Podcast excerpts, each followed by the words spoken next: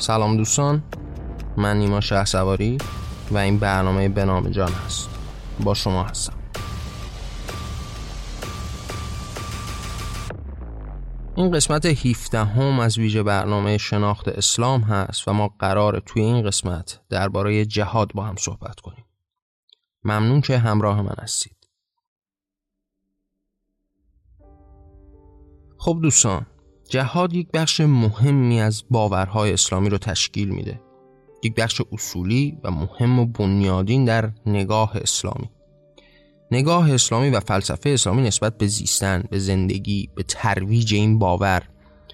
و اصولا یکی از بخش های مهم و عمده است که در قرآن دربارهش صحبت شده. یعنی شما وقتی به قرآن رجوع می‌کنید با آیات بیشماری پیرامون جهاد روبرو میشید. و اصولا فلسفه فکری اسلام بر پایین جهاد هست. جهاد رو عبادت می‌دونند حتما مواجه شدید با این نگرشی که در هر جایی که صحبت از اسلام باشه جهاد هم مترادف باهاش شنیده میشه.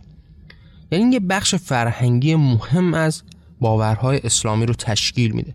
و شما می‌تونید روبرو بشید با این نگاه دوگمی که نسبت به جهاد دارن. همواره دربارش صحبت شده به نوعی عبادت تلقی میشه. آیات بیشماری که در قرآن در بابش صحبت شده احادیث بیشماری که حالا چه از زبان محمد چه از زبان دیگر بزرگان دینی به خصوص در مذهب تشیع دربارش صحبت شده. و فرای اون تاریخ اسلام بیانگر این نگاه به نوعی پرتکرار در باب جهاد هست. یعنی تاریخ صدر اسلام بیانگر این نگاه نسبت به جهاد هست و جهاد یک ارزش بزرگ در بین مسلمون ها هست جهاد و جنگی که به نوعی از اون ریشه های ابتدایی اسلامی شکل می‌گیره و کم کم گسترش پیدا می‌کنه. ما توی این برنامه سعی می‌کنیم در باب این مسئله به صورت کامل صحبت بکنیم نکته اول ابتدایی که باید دربارش صحبت بکنیم و بیشتر به نوعی بازش بکنیم در باب اسلام این هستش که ما با یک کتابی روبرو میشیم به اسم قرآن. در باب این زیاد صحبت کردیم در طول این قسمت هایی که در باب شناخت اسلام بوده ما صحبت کردیم و قاعدتا همه هم باهاش آشنا هستن. این که ما یک دینی داریم به اسم اسلام یک کتابی داره به اسم قرآن. این کتاب معجزه پیامبر هست. یعنی تنها معجزه ای که به پیامبر نسبت میدن. قرار بر این هستش که این کلام خداوندی رو توسط جبرئیل بشنوه و حالا کلام خدا رو با مؤمنین در میون بذاره. شما مواجه میشید با یک کلام قدسی که قرار هست تا ابد راهگشا برای مسلمون ها باشه و راه و طریقت زیستن و زندگی و فلسفه دنیوی اونها رو همین کلام خداوندی بساز. پس ما می‌دونیم که قرآن مهمترین رکن ساختار باورهای اسلامی هست. در این شکی نیست. همه هم دربارش صحبت کردند و همه هم در بابش می‌دونند. و حالا این قرآن قرار هست که خط و ربط های زیستن مسلمون ها رو مشخص بکنه. یعنی همونطوری که ما در باب هر کدوم از این مسائل وقتی می‌خوایم صحبت بکنیم اون رفرنس ابتداییمون در باب قرآن هست در باب مسئله جهاد هم به همین شکله. و شما می‌تونید این ارزش گذاری این که دقدقه های فکری یک باور پیرامون چه موضوعی قدرتمندتر هست رو در همون ریشه های تفکر ببینید در اسلام هم باید به قرآن رجوع کنیم یعنی وقتی مثلا ما در باب کار صحبت می‌کنیم وقتی مواجه میشیم با قرآنی که در باب کار صحبتی نکرده یا وقتی در باب عشق صحبت می‌کنیم و وقتی با قرآنی روبرو میشیم که در باب عشق رابطه مهر محبت و این عواطف انسانی صحبتی به میان نیاورده مواجه میشیم با اینکه این دغدغه مهمی برای این باور نبوده. اما وقتی به مسئله جهاد می‌رسیم می‌بینیم که تا چه اندازه پررنگ و قدرتمند هست این باور. و به نوعی رکن اصلی پیدایش اصلا اسلام هست گسترش اسلام هست.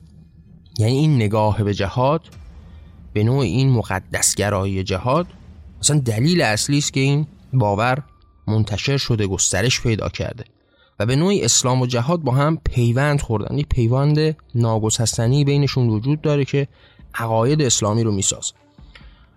شما قرآن رو اگر مورد مطالعه قرار بدید از اون نقطه ابتدای قرآن روبرو میشید با این آیات بیشمار. حالا ما در باب قرآن صحبت کردیم یه برنامه مجزایی هم در باب قرآن داشتیم و گفتیم که یک تقسیم بندی کلی داره قرآن که قرآن رو به دو بخش تقسیم می‌کنه. حالا آیات مکی و آیات مدنی. آیات مکی که اون حسر می‌شد به اون آیاتی که پیامبر اسلام در مکه در دوران ضعف خودش در دورانی که در اون ابتدای یارکشی های خودش بود سروده شده گفته شده از کلام خدا بوده و حالا این حرفها. و بعد یه آیاتی داریم آیات مدنی که در دوران قدرت بوده. یعنی از دورانی که حکومت مدینه رو به دست گرفت و بعد از هجرت اتفاق افتاد. در باب مباحث جهادی هم مواجه میشیم با این آیات بیشماری که در دوران آیات مدنی به کرات از زبان پیامبر حالا به گفته خود قرآن و باورمندان به اسلام کلام خداوندی جاری شده و در باب جهاد به کرات توصیه کرده و صحبت کرد. و کم کم این تبدیل به یک رکن اصلی در بین مسلمون ها شده یک رکن اصلی که همتای دیگر عبادت ها هست. حتی شما با احادیث بیشماری روبرو میشید که این جهاد رو همتای عبادت خداوند می‌دونه. بزرگ و با ارزش میدونتش. و به نوعی شما عناوینی که در کنار این جهاد شکل گرفته مثل شهادت می‌بینی که چه ارزش و اعتباری داره. یعنی حکم اون شهیدی که قرار هست در جنگ در راه خدا کشته بشه تا چه اندازه مهم و بزرگ هست. و بعد مواجه میشید با این ترویج این نوع نگرش.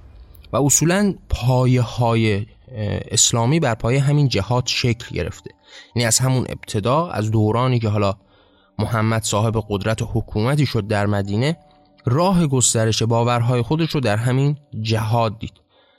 و ما ریشه هاش رو از همونجا می‌بینیم و بعد طی مرور زمان قدرتمندتر و قدرتمندتر میشه و به نوعی فلسفه فکری وجودیت اسلام هم بر پایای همین جهاد شکل می‌گیره. حالا یه قیاس اینجا می‌تونیم داشته باشیم به عنوان مثال. باوری مثل اسلام رو با مسیحیت مثلا مقایسه بکنیم. خب ما مواجه میشیم با دو پیامبر مختلف دو آین مختلف دو دین مختلف دو عبادت مختلف دو راهکار مختلف که حالا هر دو از یک نگاه مشترک هست یعنی اون نگاه یکتا پرستانه و خداوندی که در بیشتر موارد هم همتا و همسوی هم هستن. ولی به عنوان مثال در باب این جهاد وقتی روبرو میشیم با مسیح و محمد و به نوعی انجیل و قرآن خب این تمایز و تفاوت رو می‌بینیم. یعنی ما یه پیامبری داریم به نام مسیح که حالا این پیامبر که مسیح هست در کتابی که به عنوان انجیل در باب اون نوشته شده یعنی یه توضیح کوتاهی هم به نظرم اینجا باید داده بشه در باب انجیل. حالا بعد برمیگردیم دوباره به این موضوع و به این قیاسمون که خیلی راهگشا هم هست. یک نکته این که خب تفاوت و تمایزی که بین قرآن، انجیل و تورات وجود داره در همین نقطه مشخصی است که حالا الان دارم دربارش صحبت می‌کنم. اینکه ما با یک قرآنی روبرو هستیم که یک پیامبری ادعای این رو داره که این کلام رو از خدا می‌گیره. حالا به واسطه جبرئیل این آیات بهش نازل میشه و این کلام مستقیم کلام خداوندی است بعد به دوره ما نزدیکتر هست. اعتقاد دارن که تحریفی درش اتفاق نیفتاده که نیفتاده به واسطه اینکه خیلی زود جمع شد. یعنی در دوران همون اشخاصی که در کنار پیامبر زندگی می‌کردن. تو قسمتی که من در باب قرآن داشتم هم دربارش توضیح دادم. اینکه در دورانی که عمر داشت سیست می‌کرد و حتی پیشتر از اون در دوران ابوبکر به واسطه جنگ هایی که حالا این مسلمان ها انجام دادن حافظین قرآن داشتن از بین می‌رفتن. و بعد تصمیم بر این شد که حالا این قرآن جمع بشه و در نهایت در دوران عثمان عثمان ابن عفان سومین خلیفه مسلمین این اتفاق افتاد و قرآن رو جمع آوری کردن. حالا این کلام خب مستقیما کلام خداوندی می‌دونن بدون تحریف و اصولا راهگشا است. اما انجیل قاعدش به این شکل نیست. یعنی مسیح که در دوران زیست خودش دست به نگاشتن کتابی نزد. حالا حواریونی داشت که کتابی رو تشکیل دادن. یه بخش اون زندگی نامش بود یه بخشی نامه هایی بود که این اشخاص و این حواریون حتی حواریونی که خیلی بدتر از عیسی هم زیست کردن یه نامه هایی رو نوشتن و در مجموع به علاوه اون مکاشفات یوحنا در مجموع کتابی رو ساخت به نام انجیل. که خب نکته اول این هستش که کسی ادعای این رو نداره که اینها کلام خداوندی هست و شباهتی هم به قرآن نداره. و اصولا قرار نیست که تا این حد راهگشا باشه. اما قرآن موضوع این هستش که خب همه به نام معجزه اسلام می‌شناسیم به نام معجزه پیامبر می‌شناسیم. و این هستش که این در مجموع کلام خداوندی هست و راه و چاه رو به صورت کلی قرار هست که به اینها نشون بده. این تمایز ابتدایی که بین انجیل و قرآن وجود داره. اما فرای ما یک تفاوت نگاه داریم بین این انجیل و این قرآن. یعنی شما مواجه میشید با یک پیامبری به نام مسیح که خب از جنگ صحبتی نمی‌کنه. یعنی شما سر تا سر انجیل رو که مطالعه می‌کنید فرای اون مکاشفات یوحنا که در باب قیامت و آخرت صحبت می‌کنه و به نوعی اون چهره لخت و اور خداوندی و اون نگاه پرظلمش رو داره گسترش میده فرای اون که حالا میشه یه نوعی ربطش داد به جهاد و جنگ و این مسائل در سرتاسر سر این انجیل مواجه نمیشید با این نگاه و اصولا یک معانی هم وجود داره دیگه از طرف مسیح که اگر کسی به صورت تو ضربه ایزد شما رو تو این کن تا اون طرف صورتت هم بزنه. یعنی با این نگاه روبرو شدید. و در سرتاسر سر انجیل شاید با یک آیه روبرو میشید اون جایی که با حواریون خودش صحبت می‌کنه و شمشیرش رو در میاره و به نوعی نشون میده که حالا باید یک جنگ و جهادی کرد. ولی خب این اشارت ها خیلی اشارت کوچکی است دیگه. یعنی ما داریم در باب انجیلی صحبت می‌کنیم که در سرتاسرش یک نمونه صحبت در باب جهاد و جنگ شده. اما در برابرش قرآنی رو داریم که سرتاسرش پر از این ترویج جنگ و جهاد و این فرهنگ جهاد هست فرهنگ شهادت هست و عناوینی از این دست. حالا شما در نظر بگیرید که اون نگاهی که تا این اندازه کوچک و کوتاه در باب جنگ و جهاد صحبت کرده به واسطه برداشت های انسانی و تفکر انسانی و این نوع نگاهی که انسان اصولا داشته به دنیا تا چه حد فاجعه های رو به وجود آورده جنگ های صلیبی رو ریزی کرده کشورگشایی ها و قتل و غارت های بیشماری که توسط مسیحیان اتفاق افتاده رو به بار آورده. حالا این رو بیایید قیاس بکنید با یک نگاهی که به صورت دوگ میداره در باب جهاد صحبت می‌کنه. جهاد رو همتای عبادت می‌دونه شاید بزرگترین عبادات می‌دونه. جایگاه و ارزشی که به شهدا میده و این فرهنگ شهید پروری رو گسترش میده. حالا شما با این نگاه هستید و این قیاس ابتدایی داره به شما فریاد این رو می‌زنه که قرار هست چه اتفاقات دهشتناکی در این باور تازه ظهور پا به عرصه ظهور هم بذاره. پس ما این نگاه دگم مستحکم رو در قرآن داریم نسبت به جهاد. بیشترین آیاتی که در قرآن صحبت شده در بابش قاعدتا جهات است. در کنار بهش جهنمی که به کرات هم دربارش صحبت شده در در کنار اون انذار دادن و به نوعی ایجاد وحشت و ارعاب بین انسان ها برای پیشبرد اهداف. در کنار اینها شاید بشه به جرأت گفت که جهاد بالاترین رکن رو در قرآن داره. پس این داره به ما نوید این رو میده که بزرگترین دغدغه اسلامی همین جنگ و جهاد هست. بلا شک. پس ما با آیات بیشماری روبرو میشیم. در باب ارزش جنگ.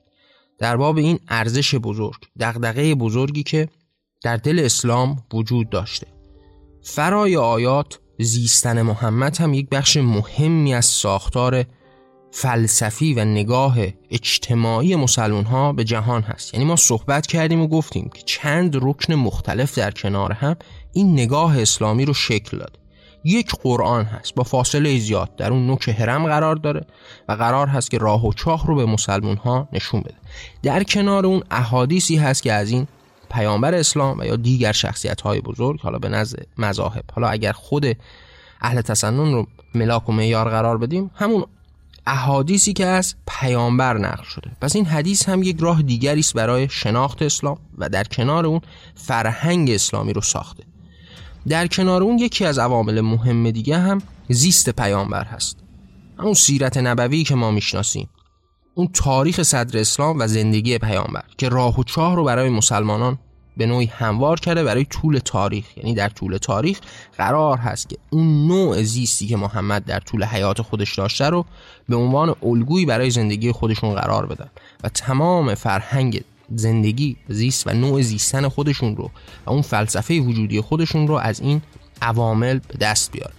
و در کنار این حالا علمایی در بعدها شکل می‌گیرن که از برایند این سه نگاه یعنی قرآن، احادیث و تاریخ و سیرت نبوی به یک اجتهادی می‌رسند و نظرات مختلفی رو هم بیان می‌کنن و در مجموع با, با این گزینه ها هست که می‌تونیم نزدیک بشیم به اسلام و فرهنگ اسلامی رو بشناسیم. فرای این شناخت نسبت به فرهنگ اسلامی ما می‌تونیم مواجه بشیم با اینکه خب مسلمان ها چگونه فکر می‌کرد پس شما در کنار این باید به تاریخ اسلام و احادیث هم رجوع بکنید. خب ما گفتیم که قرآن پر از این بزرگداشت جنگ و جهاد هست فرای اون احادیث بیشماری است در بزرگداشت این نگرش و دقدقه اصلی مسلمان ها رو به نوعی همین جهاد تشکیل میده.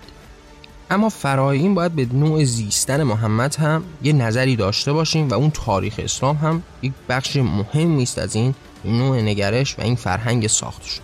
اما پیشتر از اینکه در باب این بخش تاریخی اسلام هم به نوعی دربارش صحبت بکنیم و یک چهره گشایی نسبت بهش داشته باشیم و بدونیم که چگونه این فرهنگ غالب در بین مسلمان ها در جهان شکل گرفته بهتر استش که یک تصویر ساخته هم که قرآن در باب جنگ و جهاد داده رو با هم مورد نظر داشته باشیم. خب قرآن و احادیث سعی کردن یه تصویر مشخصی نسبت به جنگ و جهاد داشته باشه یعنی ما در نگرش های مختلف جهان مواجه میشیم با یک نگاهی که نسبت مثلا به عنوان مثال به جنگ داریم. یک قشری هستن که از جنگ بیزاری دارن. از جنگ متنفر هستند در پی صلح هستند در برابر جنگ هستند به نوعی جنگ ستیز هستند این نگرش ها رو در مکاتب مختلف فکری جهان می‌تونید ببینید.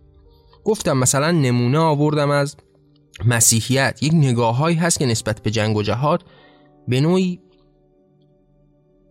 موضع مشخصی نداره. در بابش خیلی صحبت نکرده. مثل همون نگاهی که در مسیحیت اتفاق افتاد. و این رو به نوعی در اختیار هواخواهان خودش گذاشته. و بعد نسبت به برداشت هایی که اونها می‌کنن به واسطه شرایطی که درش زندگی می‌کنن می‌تونن تبدیل بشن به اون نگاهی که مسیحیت انجام داده.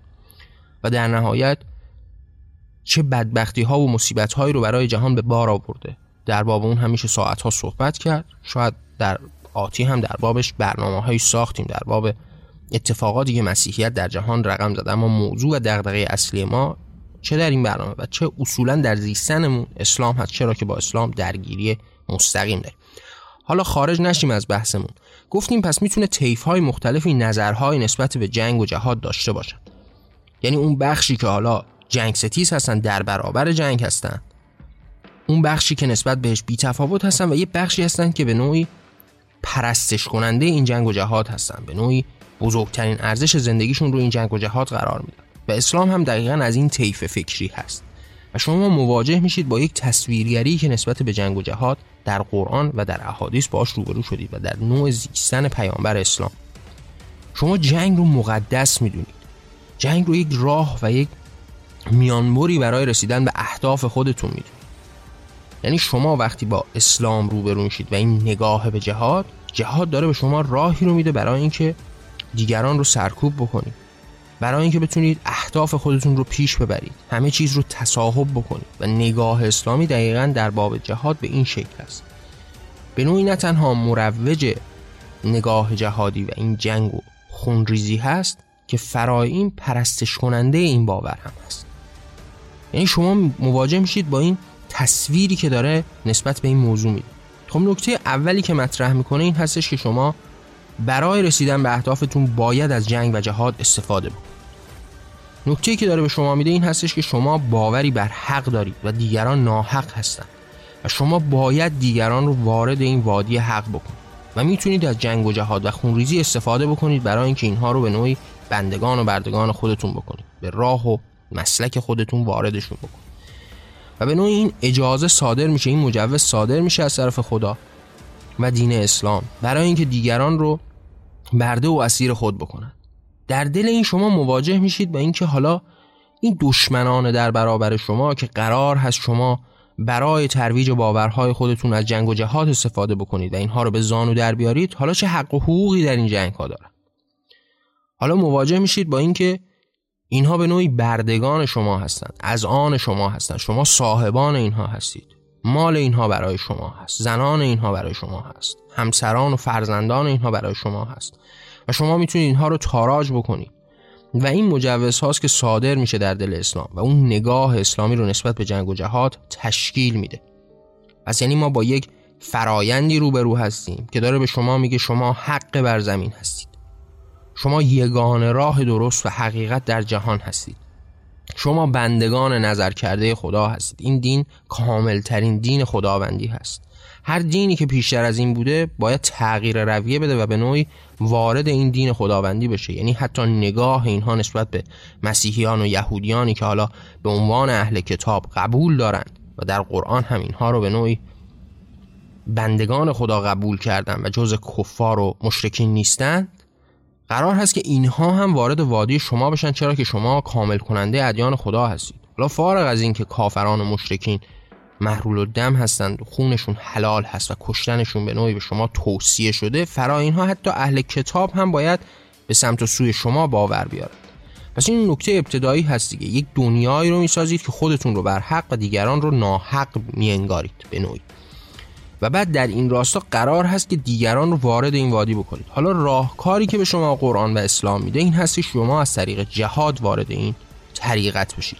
حالا شما می‌تونید با جنگیدن و از میان بردن دیگران و به نوعی با تصویرگری از قدرت خودتون و با استفاده از این اجبار و تحمیل دیگران رو همسوی خودتون بکنید. این اولین مجوزی است که صادر میشه. حالا این دشمنانی که در برابر شما هستند چه اون کافران و مشرکین و بیدینان و بی خدایان و چه حتی کسانی که اهل کتاب هستند باید در نهایت به شما باور بیارند و همسوی با شما بشند به واسطه اون توصیه ابتدایی که شده به واسطه اون تصویری که در اون ابتدا قرار گرفته اینها در برابر شما هیچ حق و حقوقی ندارن.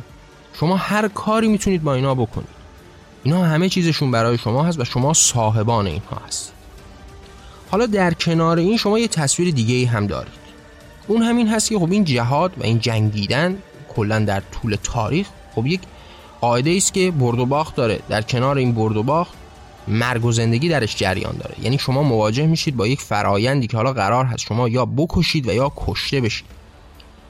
خب حالا در کنار این سعی کرده که قرآن در باب این کشته شدن هم نظریه ای داشته باشه. یک نوع نگاهی رو به شما برای شما به وجود بیاره.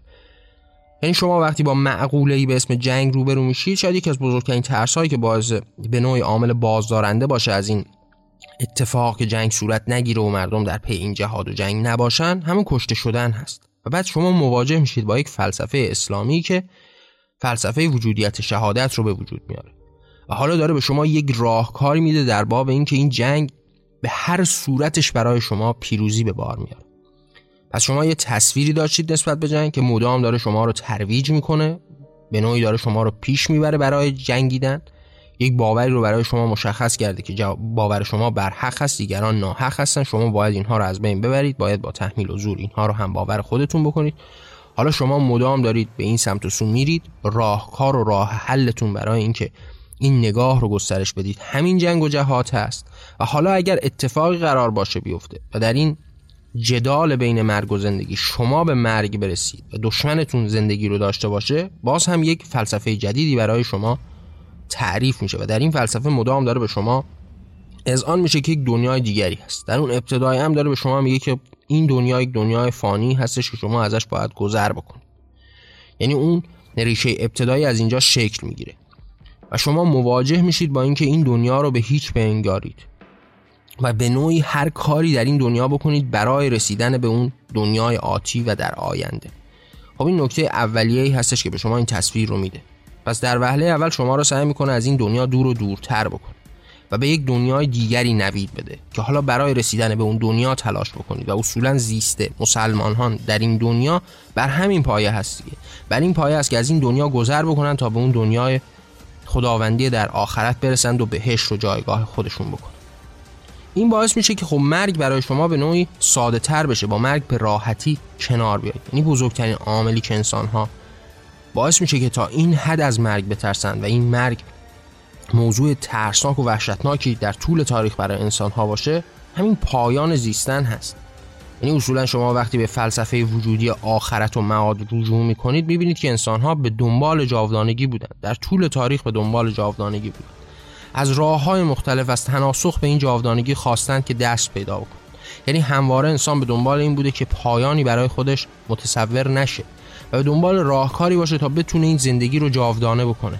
وارد این جهان بشه و در نهایت مثلا به یک نظری مثل تناسخ برسه که حالا این زندگی ادامه پیدا می‌کنه و شما در اجسام دیگر هم زندگی می‌کنید و یا فلسفه معاد هم به همین شکل اتفاق میفته که حالا شما قرار هست که بعد از این زیستن در یک جهان دیگری به صورت جاودانه زندگی بکنید و کم کم این معنی اینقدر ارزش پیدا می‌کنه که معنی زیستن در این جهان رو از اینها می‌گیره.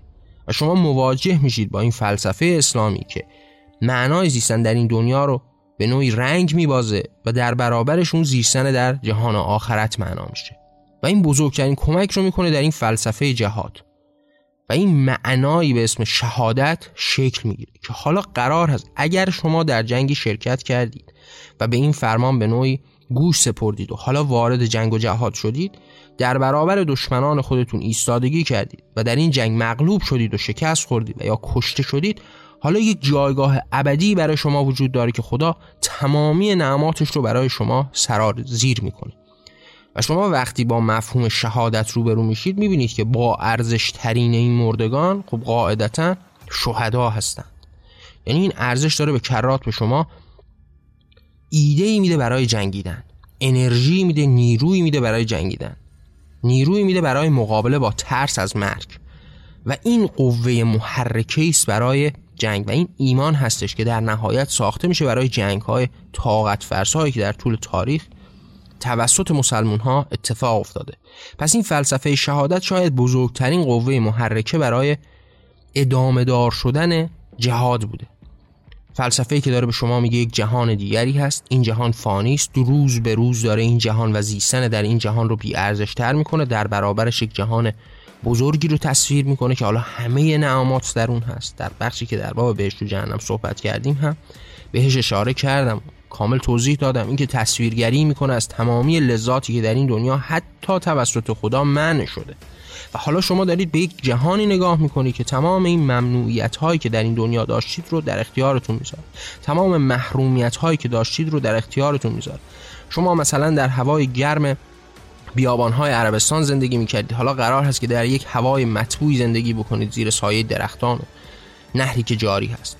شما مشکل داشتید در خوردن و به نوعی پاسخگویی به این نیاز برای زیستنتون. حالا قرار هست که اونجا نمی‌دونم شیر و اصل بخورید. شما در این دنیا به دنبال لذات جنسی بودید و نتونستید به درستی مثلا در اختیار داشته باشید. حالا اونجا قرار هست که حوریان بیشمار و غلامان بیشماری در اختیار شما باشن تا شما از اینها استفاده بکنید. و اصولا هر چیزی که در این جهان ممنوع بوده حتی مثلا به مپس شراب هم می‌رسیم دیگه شراب یکی از بخش است که در قرآن به کرات در بابش صحبت شده و به نوعی این شراب خاری رو ممنوع دونسته. اما وقتی می‌رسیم به مسئله بهشت حالا اونجا قرار هست که شما یک شراب خوشتم و خوشبو بخورید که حتی مسیح رو در این جهان هم نتونستید که تجربه بکنید. یعنی منظور این هستش که پس برای شما یک تصویری از یک جهانی فراتر از این جهان می‌سازه که این جهان به مراتب از این دنیا بهتره. و شما مدام دارید این علاقه خودتون رو نسبت به زیستن در این جهان از دست می‌دید. و حالا برای رسیدن به اون بزرگترین راهی که برای شما وجود داره این هستش که در راه خدا شهید بشید. یعنی شما هر کاری که در این جهان کارهای نیکی که انجام بدید به جایگاهی که شهدا دارند که هیچ وقت نخواهید رسید. شهدا کسانی هستند که در کنار خداوند روزی می‌خورند. یعنی این در حدی است که داره برای شما یک فلسفه ای رو به وجود میاره تا بیشتر و بیشتر از این دنیا کنده بشید و برای رسیدن به اون دنیا تلاش بکنید. راه رسیدن هم براتون مشخص است و این فلسفه شهادت شکل می‌گیره و قوه محرکه میشه برای جنگیدن در بین مسلمانان و این ارزش جهاد به مراتب بالا و بالاتر میره. با توجه به این تفاصیلی که در بابش صحبت کردیم و توصیه های مدام به جهاد و این فلسفه ای که در دل قرآن و احادیث شکل گرفته در باب شهادت حالا می‌تونیم بریم و برسیم به سرگذشت محمد و اون بخشی که به عنوان تاریخ و سیره نبوی می‌شناسیم. اینکه چگونه این ارزش محکم و محکم و قدرتمندتر شد. ما در بخشی که در باب کار و اقتصاد بود به این اشاره کردیم. حالا اینجا هم باید بهش اشاره بشه تا بیشتر بفهمیم که اصلا این جهاد چگونه این فلسفه جهاد شکل گرفت ما محمدی رو داشتیم که خب در مکه قدرتی نداشت. کم کم به یک یارکشی شکل گرفت براش و تونست یک ای رو با خودش همراه بکنه. در نهایت با فشارهایی که حالا قریشیان بهش آوردن مجبور به هجرت شد و رفت در مدینه حکومتی تشکیل داد. کم کم اونجا قدرتمندتر شد و بعد برای اینکه بخواد در باب مسائل اقتصادی و برای که به نوعی به ثروتی دست پیدا بکنه یک راهکار داشت. راهکارش هم قزوه بود. این قزوه شروع کننده این جهات ها هست. اینکه حالا محمد راهکاری که داره خدا و اسلام در مجموع وقتی محمد میگیم منظور کلیت این دین اسلام هست منظور قرآن هست منظور این نگرش اسلامی هست. حالا به یک راهکاری می‌رسه برای اینکه بتونه یک سرپوشی بذاره به نوعی مهار بکنه این نیاز اقتصادی و این زیست اجتماعی رو. و راهکار اون قزوه هست. یعنی این که شما می‌تونید راهزنی بکنید می‌تونید کاروانهای تجاری رو در برابرش بیستید. اینها رو قلع و غم بکنید اموالشون رو برای خود بکنید. انسانهایی که اونجا هستن رو به عنوان برده و کنیز بیارید و در حالا مملکت خودتون بفروشید. و این یه راهی برای شما باز می‌ذاره. با توجه به اون فلسفه‌ای که از ابتدا هم برای شما بیان شده که شما وارد این وادی بشید. یعنی ما گفتیم که در قرآن نگاهی نسبت به دشمنان شده مشخص است. اینکه شما یک دشمنانی دارید. باید این دشمنان رو در نکته اول همرنگ و به نوعی یا اسیر خودتون بکنید. یا قرار هست اینها همتای شما بشن شما باور بیارن و شما اون باور رو به نوعی به اونها تحمیل بکنید و جبران اونها رو همراه خودتون بکنید. و یا اینکه قرار هست اینها رو از بین ببرید. قرار هست اینها رو تبدیل به برده خودتون بکنید. این نگاه ابتدایی هستش که قرآن مدام داره برای شما بازنش میده و اون نگاه اسلامی رو می‌سازه. و حالا میگه در برابر شما اینها هیچ ارزشی ندارن. اینها موجودات بی ارزشی هستن که شما باید اینها رو از بین ببرید. شما اینها رو یا باید همسوی خودتون بکنید. و حالا داره بهتون راهکار میده که اینها اموالشون برای شما هست. همسرانشون برای شما هست. فرزندانشون برای شما هست. و اینها اصولا هیچ حق و حقوقی ندارن. با توجه به این تفاصیل وقتی می‌رسه به مسئله اقتصادی خب حالا یه قومیتی هست که در برابر شما هست و شما می‌تونید به راحتی اینها رو تاراج بکنید ازشون غنیمت بگیرید و همه چیز رو برای خود بکنید. و ما مواجه میشیم با این به نوعی غزوه هایی که شکل می‌گیره توسط محمد و ریشه های این نگاه جهادی هم از همینجا شکل می‌گیره.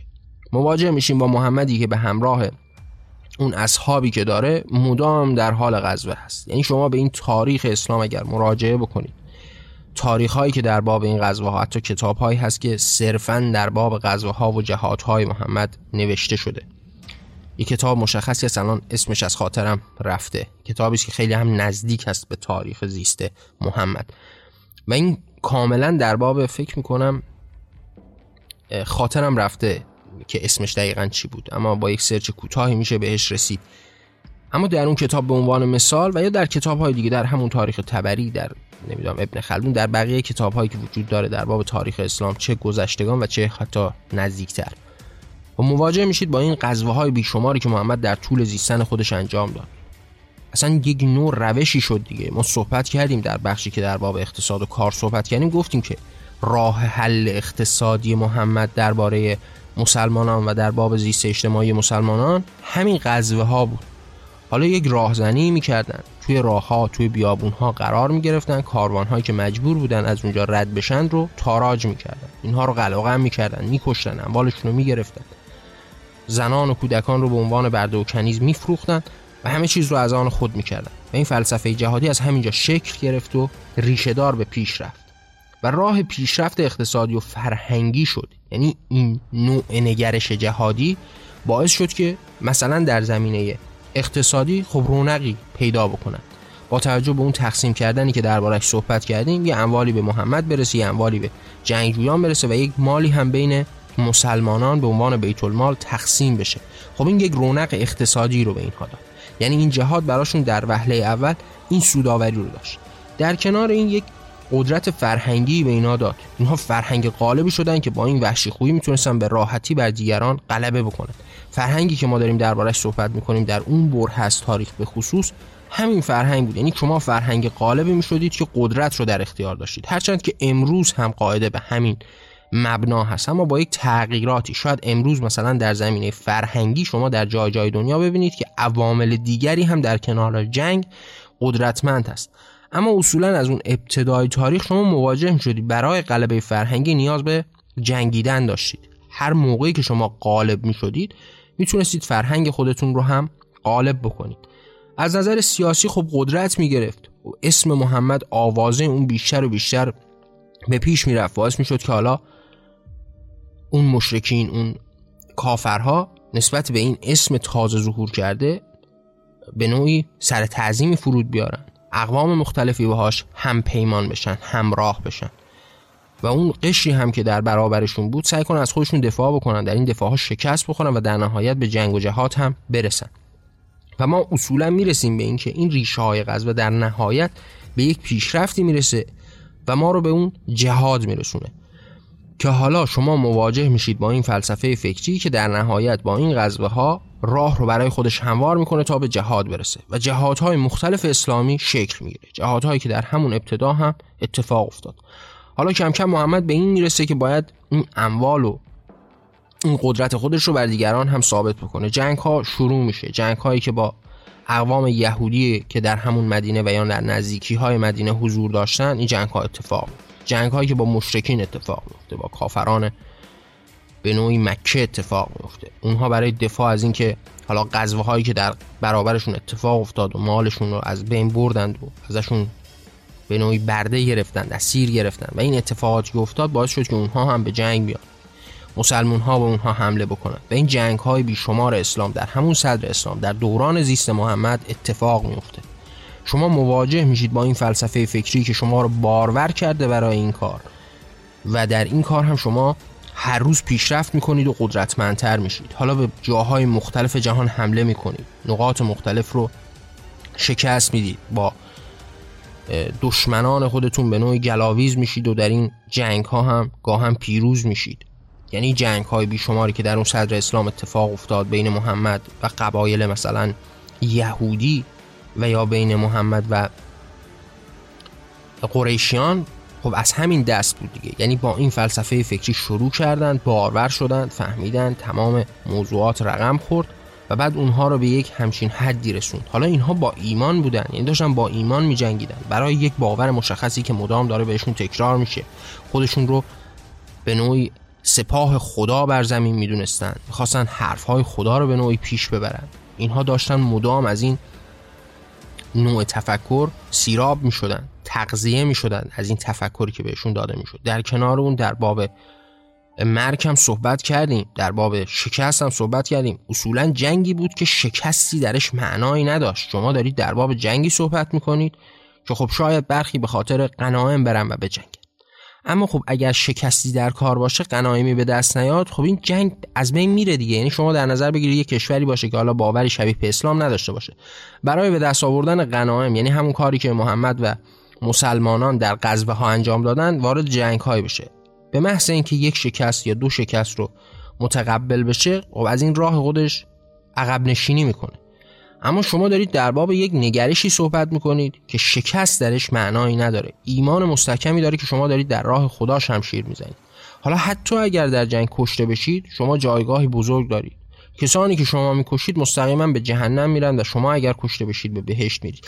و این فلسفه فکری تا این حد قدرت داده به جهاد و جنگیدن در بین مسلمون ها و ریشهدار به پیش رفته.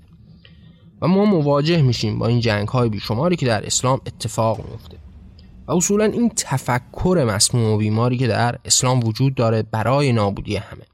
حالا ما یه اشارتی در اون ابتدای هم به این موضوع کردیم اما بهتره که اینجا یه مقداری بیشتر هم دربارهش صحبت بکنیم یه تفکری شبیه به تفکری که به عنوان مثال هیتلر داشته.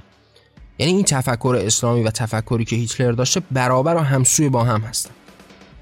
اما متفاوت از هم هستن به دلیل اینکه خب هیتلر نتونسته قدرت بگیره نتونسته این راه رو ادامه بده و به نوعی اون پروندهش در همون سالهای ابتدایی بسته شده. کارهایی که در این دوران کرده بیشتر به گوش دیگران رسیده و باعث شده که این نفرت عمومی نسبت به هیتلر به عنوان مثال وجود داشته باشه اما فلسفه فکری همتا و همسو هست. یعنی شما بیاید المانهای مختلف اسلامی و المانهای نازیسم رو با هم مقایسه بکنید ببینید چه تفاوتی در هم وجود داره. حالا اون داره مستقیما در باب یک نژاد صحبت می‌کنه. من در باب این موضوع چندین بار صحبت کردم. اینکه شما اگر به یک اصلی اعتقاد داشته باشید نمی‌تونید علمان هایی که اون اصل رو به وجود آورده رو مورد سوال قرار بدید. یعنی شما به یک اصلی اعتقاد دارید. به برتری خودتون اعتقاد دارید. شما نمی‌تونید به دنبال این باشید که من به برتری باور دارم. ولی مثلا فلان باوری که چه می‌دونم گاو رو برتر از انسان می‌دونه من اون رو به نظرم خیلی اعتقاد احمقانگیه ولی مثلا منی که خودم رو مثلا از دیگران با ارزش تر می‌دونم من اعتقادم خیلی زیبا و درست است. یا شما باید به این ارزش ابتدایی اعتقاد داشته باشید یا نداشته باشید. وقتی اعتقاد دارید المان ها می‌تونن تغییر بکنن. موضوعات می‌تونن تغییر بکنن. می‌تونه هر کسی به یک موضوعی رو برای خودش اصل و بنیان قرار بده. و وقتی هم به این همسویی نگرش مثلا نازیسم و اسلام می‌رسیم هم موضوع این هستش که در اون بنیان اصلی همتا و همسو هستن. شاید موضوعاتشون متفاوت باشه ولی اون نگاه کلی همتا و همسو هست. یعنی شما مواجه میشید با یک نگرشی که خودش رو بر حق می‌دونه دیگران رو ناحق. این همتا و همسو هست دیگه یعنی بین نازیسم و اسلام. حالا یک مثالی زدیم نازیسم و اسلام رو با هم مقایسه کردیم اما مثال های بیشمار دیگری هم وجود داره. شما وقتی در این اصل اینها با هم همسو و همراه هستن. حالا موضوعاتشون می‌تونه متفاوت باشه. یعنی هر دو اعتقاد دارن که خودشون حق بر زمین هستن و دیگران ناحق هستن. اعتقاد دارن که خودشون نسبت به دیگران برتر هستن. حالا این برتری می‌تونه یک زمانی شبیه به نازیسم باشه اعتقاد داشته باشه که نمی‌دونم یک نژاد آریایی که حالا یه تعریفایی برای خودش داره. اون نژاد برتر باشه یا اینکه می‌تونه اعتقاد داشته باشه که من به عنوان یک مسلمان باورمند به این عقیده که نژاد در نقشی نداره می‌تونه هر نژادی وارد این اعتقاد بشه اما کسی که با باورمند به این چهارچوب هست از دیگران برتر هست. یعنی نگاهی که مدام داره در اسلام تکرار میشه به صورت تکرار شونده ای داره به شما میگه که من به عنوان مسلمان از دیگران برترم و دیگران کهترم از من هستند. من حق بر زمینم. دیگران کهتر از من هستند. این اصلی است که باورمند به اون هستند. حالا هر برهه از تاریخ توسط هر فردی توسط هر گروهی توسط هر نگاهی توسط هر فلسفه می‌تونه این تغییر پیدا بکنه. اما اصل همتا و یک سو هست. یک زمانی مسیحیان می‌تونن بیان این باور رو داشته باشن. یک زمانی نمی‌دونم مثلا بودیسما حتی می‌تونن بیان این اعتقاد رو داشته باشن. یعنی کسانی که به این چارچوب ابتدایی باور دارن می‌تونن به راحتی وارد این اتفاق بشن. اما کسی که این وادی رو قبول نداشته باشه به برتری اعتقاد نداشته باشه نمی‌تونه وارد بشه. یا مثلا در زمینه صاحب شدن صاحب خوانده شدن. اینکه شما اعتقاد داشته باشید به اینکه می‌تونید دیگران رو تصاحب بکنید. می‌تونید اموال دیگران جان دیگران و هر چیزی رو تصاحب بکنید. شما اگر به این اصل اعتقاد داشته باشید هر دفعه می‌تونه این تغییر پیدا بکنه. یه موقعی انسان ها اعتقاد داشته باشن که ما می‌تونیم جان حیوانات رو تصاحب بکنیم. یک زمانی می‌تونن مسلمون ها اعتقاد داشته باشن که می‌تونیم مال کفار رو جان کفار رو تصاحب بکنیم. و موضوعاتی از این دست. یعنی این تصاحب و این اعتقاد به صاحب خوانده شدن می‌تونه به سادگی برای ما این موضوعات رو به وجود بیاره. و مثلا این همین فکر و همین فکر ریشه دار بین نازیسم و اسلام هم باز برابر و همسو هست. حالا این نگاهی قرار هست دیگران رو نابود بکنه. دیگران رو در این راه از بین ببره. اینها همون نگاهی است که در بین این دو طیف به عنوان مثال همسو همراه است. نگاهی که هیتلر نسبت به دنیا داشت چجوری بود؟ قرار بود که یک نژاد برتری وجود داشته باشه. میگم تفاوت در این نگاه ابتدایی است. این که حالا اونها این برتری خودشون رو از نژادشون می‌گرفتن اینها از باور خودشون می‌گیرن. تفاوتی که در این موضوع وجود نداره که. شما می‌تونید هر چیزی رو نماد و نشانه برتری خودتون بدونید. یک روز می‌تونید باور و اعتقادتون رو نشان برتریتون بدونید یک روز می‌تونید نژادتون رو باعث برتریتون بدونید یک روز می‌تونید جنسیتتون رو باعث برتریتون بدونید و هر موضوعی از این دست. اما موضوع این هستش که شما در اون نقطه ابتدایی همسو هستید و این چهارچوب رو بهش باور دارید. حالا یک باوری رو داریم که خودش رو برتر از دیگران می‌دونه. در قبال دیگران قرار هست که چه کاری انجام بده. قرار هست که دیگران رو تصاحب بکنه. زیستنشون رو تصاحب بکنه. نوع نگاهشون رو تصاحب بکنه. همون کاری که هیتلر می‌خواسته انجام بده. یعنی شما می‌بینید که اون خودش رو به عنوان یک نژاد برتر قلمداد می‌کنه دیگر نژادها رو یا باید از بین ببره و یا بردگان اون باشد. همون اتفاقی که در اسلام افتاد یعنی با هیچ تفاوت. یعنی شما می‌بینید که حالا یک دار و دسته ای هستن که به اسلام اعتقاد دارن مسلمون هستن حالا اینها می‌خوان بیان و جهان رو از آن خود بکنن. دیگر باورها یعنی در کنار نجات حالا اینجا رنگ میبازه و باور تعیین کننده هست. دیگر باورها یا باید برده اونها باشن و یا کشته بشن. همون کاری که در جنگ ها اتفاق میفته اینها حمله می‌کنند یک کشوری رو می‌گیرند یا اینها قبول می‌کنند و برده اینها میشن. باج و خراج میدن و این روش رو قبول می‌کنن این آین رو قبول می‌کنن یا به عنوان برده در میادین شهرها فروخته میشن خرید و فروش میشن و یا اینکه از زیر تیغ میگذرند و در جنگ همشون به کام مرگ میرن. یعنی شما مواجه بشید با تاریخ اسلام. محمد یک نگاهی رو پایریزی کرد. جهاد رو پایریزی که ما دربارش تا الان به کرات صحبت کردیم دیگه. ریشه ها رو دربارش صحبت کردیم. موضوعات رو دربارش صحبت کردیم. حالا در طول زیستن خودش موفق شد که به عنوان مثال غزوهای بیشماری داشته باشه جنگ هایی رو هم داشته باشه. اما عمرش کفاف نداد این قدرت از بین رفت و بالاخره مرد. بعد از مرگش راهش رو ادامه دادن. ابوبکر ادامه داد. خب ابوبکر هم در دورانی که به قدرت رسید نتونست که اون جهاد دنبالدار رو پیش ببره. یعنی اون هدف رو نتونست به جایی برسونه. به واسطه اینکه حالا یک عده از این اعراب طغیان کردن و به نوعی به عنوان مرتدین هم شناخته می شدن این که حاضر نبودند مالیات بدن همون زکاتی که در اسلام مشخص هست. خب ابوبکر در طول عمرش در طول حیاتش که قدرت داشت نتونست که کشورگشایی بکنه و این جنگ و جهاد رو به پیش ببره. و فقط و فقط تونست که اینها رو قلقم بکنه و اینها رو بکشه و از بین بره. باز هم همون فلسفه جهادی بود دیگه یعنی همون نگاه بود.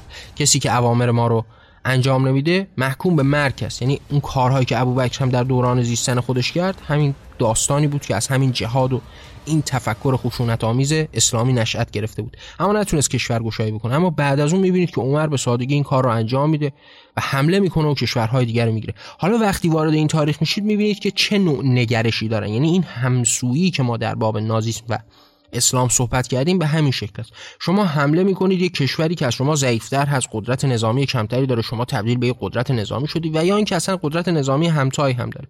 میاد این کشور و این شهر رو این دیار رو این قومیت رو محاصره می‌کنید و یک روش خاص دارید. به اینها سه راه حل می‌دید. حالا شما یا می‌تونید جزیه بدید و به نوعی این بردگی و اسارت و این یوغ رو قبول بکنید و به نوعی مستعمره ما باشید. یعنی همون کاری که استعمار در طول این تاریخ مدرن ما هم انجام داد و یا حتی هنوز هم انجام میده. یعنی شما میایید یک راه حل می‌دید. شما می‌تونید مستعمره ما باشید. یه باج و خراجی رو ما تعیین می‌کنیم سالانه شما به ما می‌دید. یعنی شما زنده اید برای ما. حالا می‌تونید اعتقادات خودتون رو هم داشته باشید و ما سعی می‌کنیم از طریق فرهنگی کم کم شما رو از بین ببریم و همسوی خودمون بکنیم.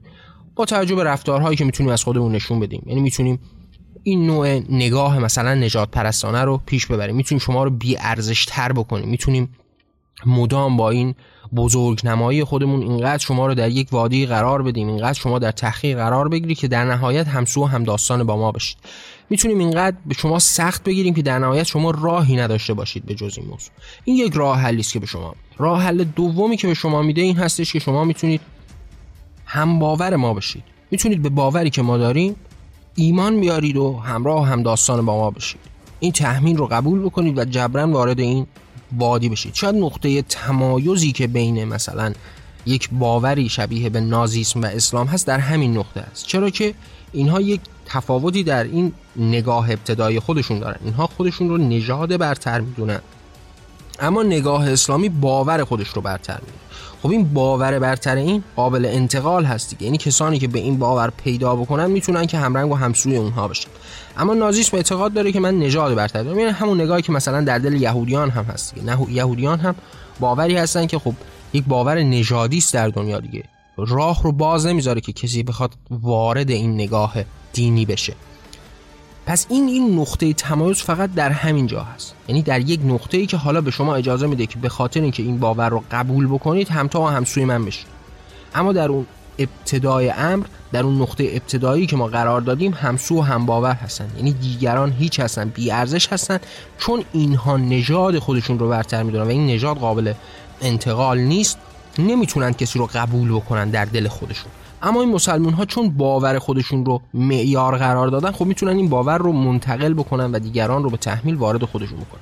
و در این جنگ ها شما مواجه میشید با یک راه حلی که شما می‌تونید دین ما رو قبول بکنید و وارد این وادی بشید. و راه حل سوم همین هستش که بجنگید و کشته بشید و از زیر تیغ گذرانده بشید. مال و اموالتون هم تصاحب بشه قارت بشه و تاراج بشه. همسرانتون و فرزندانتون هم به اختیار ما در بیان و در میادین شهر به عنوان برده و کنیز بفروشیم. و این اون روی کردی است که شما مواجه میشید در طول تاریخ اسلام در برابر دیگران. و این کشورگشایی ها و این قارتگری ها اتفاق میفته و ادامه پیدا می‌کنه. برگرفته از همون تفکر برای نابودی همه همرنگ ساختن همه حق پنداشتن خود. و این نگاه بیمارگونه که از همون ریشه های ابتدایی قرآنی که دربارش صحبت کردیم سیرت نبوی احادیثی که صحبت کردیم و اون ابتدای امری که از غزوه ها شکل گرفت و این غزوه ها کم کم بزرگ شد باعث ساختار این نوع نگرش اسلامی شد و راه پیدا کرد و ادامه پیدا کرد. حالا شاید کسانی باشند که بلا فاصله وقتی در باب این صحبت ها داریم حرف می‌زنیم و گفتگو می‌کنیم در باب اینکه این نگرش اسلامی بر پایه های جهاد هست. و بعد هم در طول تاریخ خب ثابت شد دیگه. یعنی در دوران عمر و این کشورگشایی هایی که در دوران عمر اتفاق افتاد و کشورهای بیشماری زیر تیغ اسلام قرار گرفتند خب ما مواجه شدیم. و بعد از اون شما در طول تاریخ مواجه میشید با جنگ های بیشماری که مسلمان ها انجام دادن. چه در دوران عثمان چه در دوران علی چه بعد از اون در دوران امویان عباسیان. حالا تعدادشون کمتر و بیشتر بوده تو هر دورانی. اما بعدتر از اون مثلا مواجه میشید با یک نگرشی مثل مغول ها چرا اینقدر ساده مغول ها حاضر شدند که اسلام بیارند و با اسلام همسویی داشته باشند؟ به واسطه اینکه تفکر این دو نگاه همسا هم راستای با هم هست همسوی با هم هست. یعنی همون کاری که چنگیز خان مغول می‌خواست انجام بده رو هم محمد و طیف فکری محمد و این اسلام انجام داده. یعنی همون چیزی که ما در باب نازیسم هم صحبت کردیم و گفتیم که اینها هم داستان و همسوی با هم هستند حالا ما با یک چنگیز خان مغولی روبرو میشیم که خب هدفش کشورگشایی هست هدفش جنگ و جهاد هست هدفش تسخیر دیگران قارت دیگران هست به دست آوردن اموال هست. به وجود آوردن یک امپراتوری بر پایه خون و خشم و نفرت هست. شما وقتی با این آدم روبرو میشید و اصولا با این طیف فکری مغول ها به سادگی حاضرند که این اسلام رو قبول بکنند چرا که همون باورهای اونها رو نظاممندتر متشکلتر به عرصه ظهور گذاشته. و به سادگی می‌بینیم که این نوع نگرش ادامه پیدا یا مثلا مواجه میشیم با دورانی که عثمانیان قدرت داشتن. خب همون نگرش اسلامی ادامه پیدا می‌کنه و شروع می‌کنن به حمله کردن به کشورهای مختلف و این جهاد رو به پیش می‌برن و این جهاد بخش اصلی از این نگاه عثمانی ها میشه. و حتی همین امروز همین اسلامی ها به این دورانی که عثمانیان داشتن به شدت مینازن. اینکه این وحشیگری و این خوی وحشیگری رو ادامه دادن و در پی غارت دیگران بودن در پی کشورگشایی بودن در پی این جنگ و جنون و دیوانگی بودن بهش افتخار می‌کنن. چرا که برگرفته از نگاه جهادی هستش که مدام داره در اسلام تکرار میشه. شما در طول تاریخ مواجه میشید با این نگاه بیمارگونه. اگر امروز در جهان می‌بینید که این اتفاق کمتر میفته به واسطه این نیستش که این عقاید تلطیف داده شده به نوعی کم تر شده یا تغییری در خودشون به وجود آوردن. نه به واسطه این هستش که قدرت لازم رو برای این کار ندارن. یعنی امروز اگر کشورها وجود داشتن که قدرت لازم رو داشتن یعنی قدرتی که مثلا الان ابر های دنیا در اختیار دارن از نظر نظامی اگر در اختیار یکی از این کشورهای مسلمان بود الان همه کشورهای جهان رو به زیر استثمار خودشون قرار داده بودند و با همون طیف فکری با همون نگاهی که اسلام مدام دربارهش صحبت کرده و گفتیم که مثلا شما سه راه دارید یا ایمان بیاورید یا جزیه بدید و یا کشته بشید با همون رویه راه رو پیش می‌گرفتند و مطمئن باشید که امروز جهان در این خفقان وجود داشت. و یا شما مواجه بشید همین امروز هم با این تفکری که حالا درست قدرت کمتری از نظر نظامی داره ولی هر جایی که موفق به قدرت گیری بشه اتفاق میفته یعنی شما مواجه میشید با گروه های تکفیری که با همین جنگ و جهاد می‌خوان همه چیز رو به پیش ببرن. حاضرن همه جهان رو از بین ببرن در راه اینکه خب این اعتقاد مستحکم اونها همواره بر این هست که دیگران ناحق هستند و حق بر زمین فقط و فقط اینها هستند حتی مواجه میشید با جنگ های بیشماری که بین شیعه و سنی اتفاق میفته اینها خودشون رو حق می‌دونن دیگری رو ناحق می‌دونن و شروع می‌کنن به جنگ های بیشمار.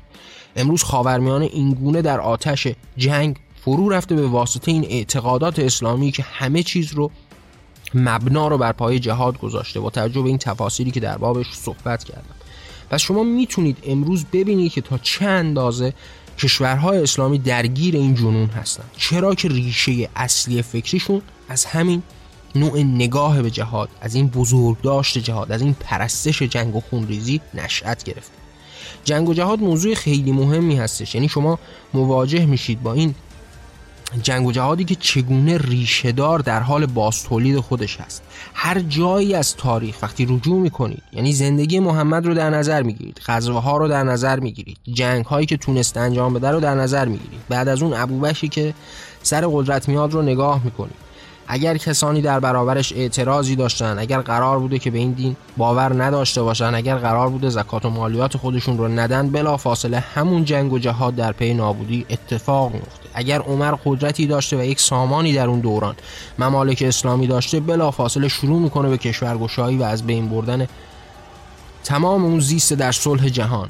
و شروع می‌کنه به جنگ آفرینی که باعث از بین رفتن فرهنگ های بیشمار میشه تمدن های بیشمار میشه. و این جنگ و خونریزی رو به پیش می‌بره و باز هم ادامه میده. هر جایی که هر کدوم از این خلفا از عثمان و علی در نظر بگیرید تا بعد از اون قدرتی که به دست امویان و عباسیان میفته هر جایی که نیرویی داشتن توانی داشتن قدرتی داشتن به نوع یک سکونی در کشور خودشون وجود داشته. یک تعادلی در کشور خودشون وجود داشته. بلافاصله برمیگشتن به همون فرهنگ ها و همون ریشه های جهادی برای کشورگشایی برای از بین بردن. بعد از اون مغول ها بلافاصله با این نگرش همسو و هم داستان میشن برای اینکه بتونن این نگرش خودشون رو پیش ببرن. یعنی اونها با همین تز فکری وارد دنیا شدن برای اینکه کشورگشایی بکنن. با همین نگاه به جهاد راه رو پیش بردن و بلافاصله هم داستانی و همسویی خودشون رو با اسلام هم می‌بینن. که حالا این اسلام بستر مناسبی است برای پیش بردن این اهداف بیمارگونه مواجه بشید با هر نگرشی که بعد از اون هم اتفاق افتاده. چه در دورانی که به عنوان مثال صفویان قدرت رو در ایران به دست داشتن چه در دورانی که عثمانیان در ترکیه امروزی قدرت رو به دست داشتن. و باز همین ریشه های جهادی ادامه پیدا می‌کنه و با به نوعی تغذیه‌ای که از این افکار اسلامی از قرآن و احادیث و سیرت نبوی میشن حمله می‌کنند و جهان رو به خاک و خون میکشونند. و امروز هم اگر قدرتی در اختیار این کشورهای مسلمان نیست باز هم شما مواجه میشید با این جنگ افروزی هایی که حالا به همون اندازه قدرت خودشون اتفاق میفته جنگ های داخلی بیشمار گروه های افراطی تکفیری جنگ های بیشماری که بین خود مذاهب مسلمان اتفاق میفته حتی اگر قدرت دا جایی نباشه که نتونند کاری بکنن مواجه میشید با اینکه در کشورهای اروپایی شروع می‌کنن به بمب گذاری به عنوان مثال. انتحاری زدن و رفتارهای از این دست. چرا که قرار هست این اعتقاد داره مدام شما تکرار می‌کنه که شما حق بر زمین هستید. دیگران ناحق هستند شما باید اینها رو بکشید از بین ببرید تصاحب بکنید برده خودتون داشته باشید. و حالا اگر حتی قدرتی هم وجود نداره مواجه میشید با اینکه حالا یک کسی انتحاری می‌زنه. یک کسی با چاقو میفته به جون یک نفری. و در خیابان زنها رو مثلا در همین چند وقت گذشته هم یه خبری رو دیده بودم که توی آلمان مثلا یک زنی رو نمی‌دونم با تیر کمون کشته بودن با چاقو کشته بودن. این رفتارهای وحشانه از این دست. چرا که دیگران رو ناحق می‌دونه و این فلسفه فکری و این بزرگداشت جهاد مدام داره براشون تکرار شما مواجه بشید با این نگرش هایی که مدام در حال تکرار هست و همه اون همه ریشه های اسلامی داره. و اگر کسانی در جهان باشند و بخوان موضوع رو اینگونه قلمداد بکنن که به عنوان مثال در دوران محمد این اتفاقات کمتر افتاده اینها به واسطه این نیستش که محمد در دوران خودش در پی صلح بوده در پی آشتی بوده. این به واسطه اون قدرتی بوده که کمتر در اختیارش بوده. یعنی کاری که عمر کرد رو محمد هم در دوره حیات خودش قاعدتا انجام می‌داد. چرا که این فلسفه فکری رو محمد و اصولا قرآن به وجود آورد و اسلام پایه‌ریز این تفکر بود. یعنی شما نمی‌تونید خورده ای بگیرید به مثلا محمد که چرا این کار رو نکرد. یعنی اگر اعتقاد به این داشته باشید و یا نمی‌تونید یک کردیتی بدید به محمد که این کار رو انجام نداد. یعنی شما بگید که محمد این کار رو نکرد چون سلطلب بود. دلیل این نبود. اگر علی این کار رو انجام نداد چون بلبشوی در کشور خودش اتفاق افتاده بود. در دوران حیات خودش جنگ های بیشماری رو انجام داد با همون فرقه های اسلامی با همون نگاه های مختلف اسلامی. یعنی طول حیات مثلا به عنوان مثال علی ابن ابی طالب امام اول شیعیان هم پر از جنگ و جهاد هست دیگه. سه جنگ عمدهش رو حتما همه می‌شناسند این جنگی که بین تفکرات مختلف حالا چه با امویان و معاویه اتفاق افتاد چه با خوارج و اون نگاه متفاوتی که یک نگاه خشکتری که نسبت به اسلام اون خوارج داشتن و چه با همسر سوگلی پیامبر آیشه و طلحه و زبر شما مواجه میشید با این جنگ ها و این جنگ ها دست و پای علی رو بست برای اینکه به دیگر کشورها حمله نکنه و این اعتقاد جهادی رو پیش نبره. حتی باز هم در طول عمرش می‌بینید که باز هم روش و به نوعی پاسخ به حل مشکلاتشون همواره در جنگ بود. حتی بین خودشون. یعنی حتی ابوبکری که قدرت رو می‌گیره راه حلش برای این آدم هایی که به عنوان مرتد می‌شناسه که حاضر نیستن زکات بدن باز هم جهاد است. چرا که راه حل رو محمد مشخص کرده یعنی از اون ابتدا به شما راهکار داده. گفته قریشیان در برابر شما هستن در برابر باورهای شما هستن. شما بهش حمله می‌کنید و از بین می‌برید. یعنی همون حدی که شما نمی‌تونید بگید محمد صلح طلب بوده که جنگ نکرده به واسطه شرایط بوده. در حدی که تونسته انجام داده. غزوه ها رو انجام داده. جنگ ها رو انجام داده. اقوام یهودی رو به خاک و خون کشیده. اون, کش... اون شهرها و قومهایی که در اطراف خودش بودن رو به خاک و خون کشیده. با قریشیان تا جایی که تونسته جنگیده. اما قدرتی فراتر از این نداشته که بتونه کشورگشایی بکنه.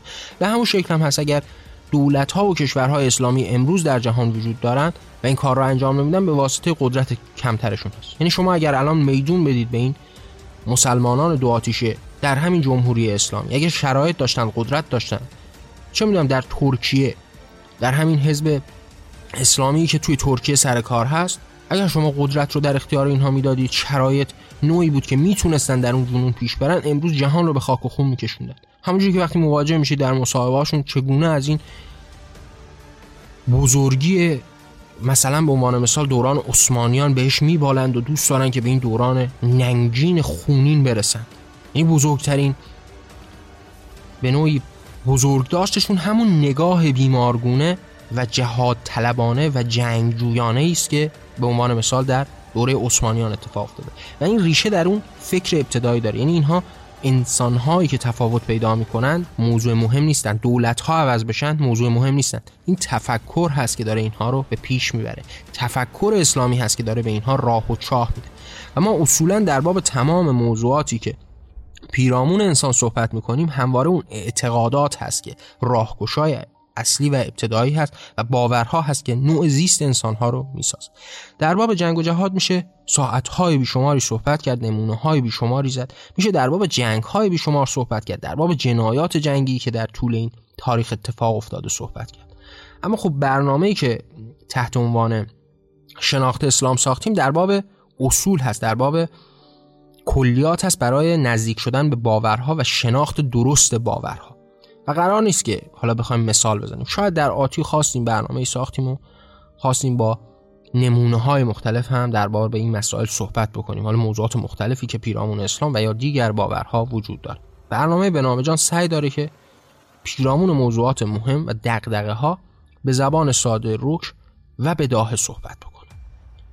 در این انتهای برنامه هم دوست دارم با شما دوباره در میون بذارم. که اگر دوست دارید در کنار من باشید و این صدا شنیده بشه و دوستان بیشتری وارد این حرکت و این تغییر بشن می‌تونید که آثار من رو با دیگران به اشتراک بذارید. آثار من هم منحصر به این برنامه به جان نمیشه. من پیشتر از اینکه بخوام برنامه به جان رو منتشر بکنم آرا و افکار و عقایدم رو تحت عناوین کتابهایی به رشته تحریر درآوردم. کتب شعر، داستان، داستانهای کوتاه، مقالات، آثار تحقیقی و عناوینی از این دست. تمامی این آثار به صورت رایگان در وبسایت جهان آرمانی وبسایت شخصی من در اختیار شما هست. می‌تونید با مراجعه به وبسایت جهان آرمانی این آثار رو مطالعه بکنید. و اگر دوست داشتید این صدا شنیده بشه اگر دوست داشتید این راه تغییر شکل بگیره می‌تونید این آثار رو با دیگران به اشتراک بذارید. ممنون که همراه من بودید. من نیما شهسواری و این برنامه به نام جان بود. در پناه آزادی.